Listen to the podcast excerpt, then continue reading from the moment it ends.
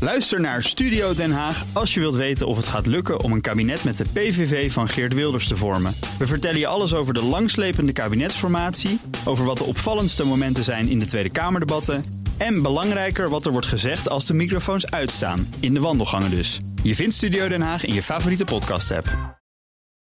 Auto-update. Eerst gaan wij naar Nout Broekhoff van de Nationale Autoshow. Goedemorgen. Nout, goedemorgen. Hoi. De samenwerking tussen Renault, Nissan en Matsubatsu is springlevend. En ze- Mitsubishi.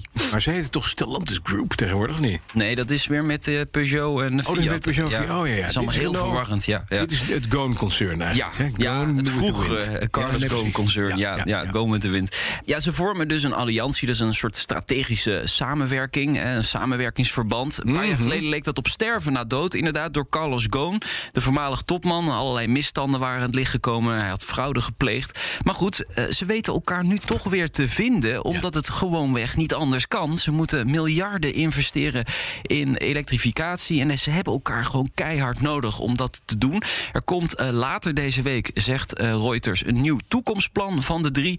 Ze investeren de komende vijf jaar 20 miljard euro in de ontwikkeling van elektrische auto's. En ze gaan ook een nieuw platform ontwikkelen eh, voor eh, een compacte, betaalbare elektrische auto. Die echt kan concurreren met een auto die op benzine rijdt. Oké, het is een soort Dacia Spring, was ook van Renault, maar dan groot. Nou ja, d- laten we niet te veel woorden vuil maken aan de Dacia Spring. Gelukkig. Lamborghini neemt na dit jaar afscheid van auto's met alleen nog een verbrandingsmotor. Ja, het einde van een tijdperk nadert. Geen V8 of V10 meer, zoals in de Huracan STO. Luister maar even.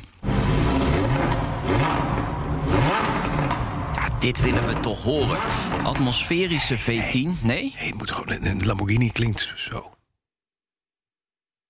Het wordt helemaal niks. nou, Straks. volgend jaar introduceert Lamborghini plug-in hybrides. Ja. Mhm, Dus op basis van de V8, denk ik. En dan daarna, in de tweede helft Ja. van het decennium, dan horen we... Niks meer. Nee, ik wil niks meer zeggen. Nee, niks meer. Dit niet meer. Dit, Dit, dit is.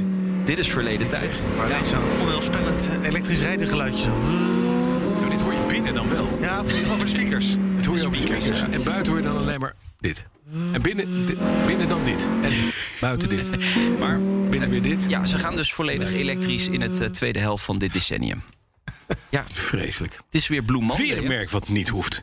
Aston Martin teest de krachtigste SUV ter wereld. Dat dan weer wel. De Oh, dat is fijn. DBX eh, Ja. krijgt een eh, veel dikkere motor onder de kap. De Mhm. vraag is nog even welke. Wordt het een getunede V8 die ze al hebben liggen? Of wordt het een V8 hybride? Of wordt het toch een V12?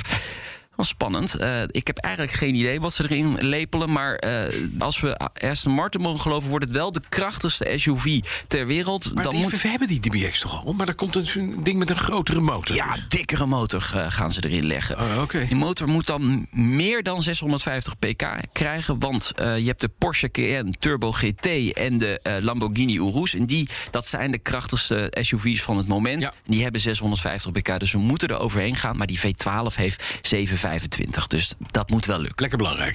Kan je met je, met je pamper cruisen kan je Ja. met, op de achterwielen weg bij de- Het is de in het Audi. luxe segment, wil je toch kunnen zeggen... ik heb net de even sterkste. wat meer. Ja, Mine is precies. bigger. Ja, inderdaad. Ja, Mannen ja, die ja. vrij klein geschapen zijn. Dan over mannen die vrij klein geschapen zijn. Tesla-baas Elon Musk leverde afgelopen week een deel van zijn vermogen in.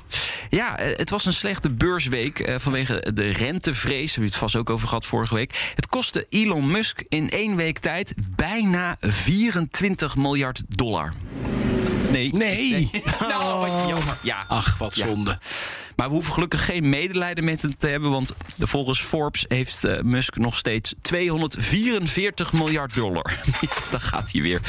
Maar hoor, daar is hij, daarmee is hij toch de met afstand rijkste man op aarde. Ja. En er komt nog iets anders aan. Deze week gaat hij omzetcijfers aankondigen. Dus die 244 miljard dollar, Mhm. Ja, die worden gaan meer. naar de 300 miljard gaat dat stijgen deze week. Want naar verwachting hebben ze hele, hele goede omzetcijfers.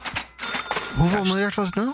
Bijna 24 miljard Daar dollar. had hij 16 keer Axel voor kunnen kopen. Oh ja, dat is waar, ja. Nou, was niet. elektrische fietsen maken. Dat, eh, Ja, zou zo maar kunnen. ja. Maar hij gaat dus, hij levert in en krijgt er weer meer bij. Hij gaat er straks weer veel meer bij. komen. Ja, Ah, het is- dat is wel de verwachting. Wordt het Ja. dan nooit Ja. op? Ja. Dankjewel, Nout Broekhoff. ja, stiekem zijn we jaloers. De auto-update wordt mede mogelijk gemaakt door Leaseplan. Leaseplan. What's next? Bij BNR ben je altijd als eerste op de hoogte van het laatste nieuws. Luister dagelijks live via internet. Bas van Werven. En heel langzaam komt de zon op rond dit tijdstip. Je krijgt inzicht in de dag die komt op BNR, het Binnenhof in Nederland en de rest van de wereld. De Ochtendspits. Voor de beste start van je werkdag. Blijf scherp en mis niets.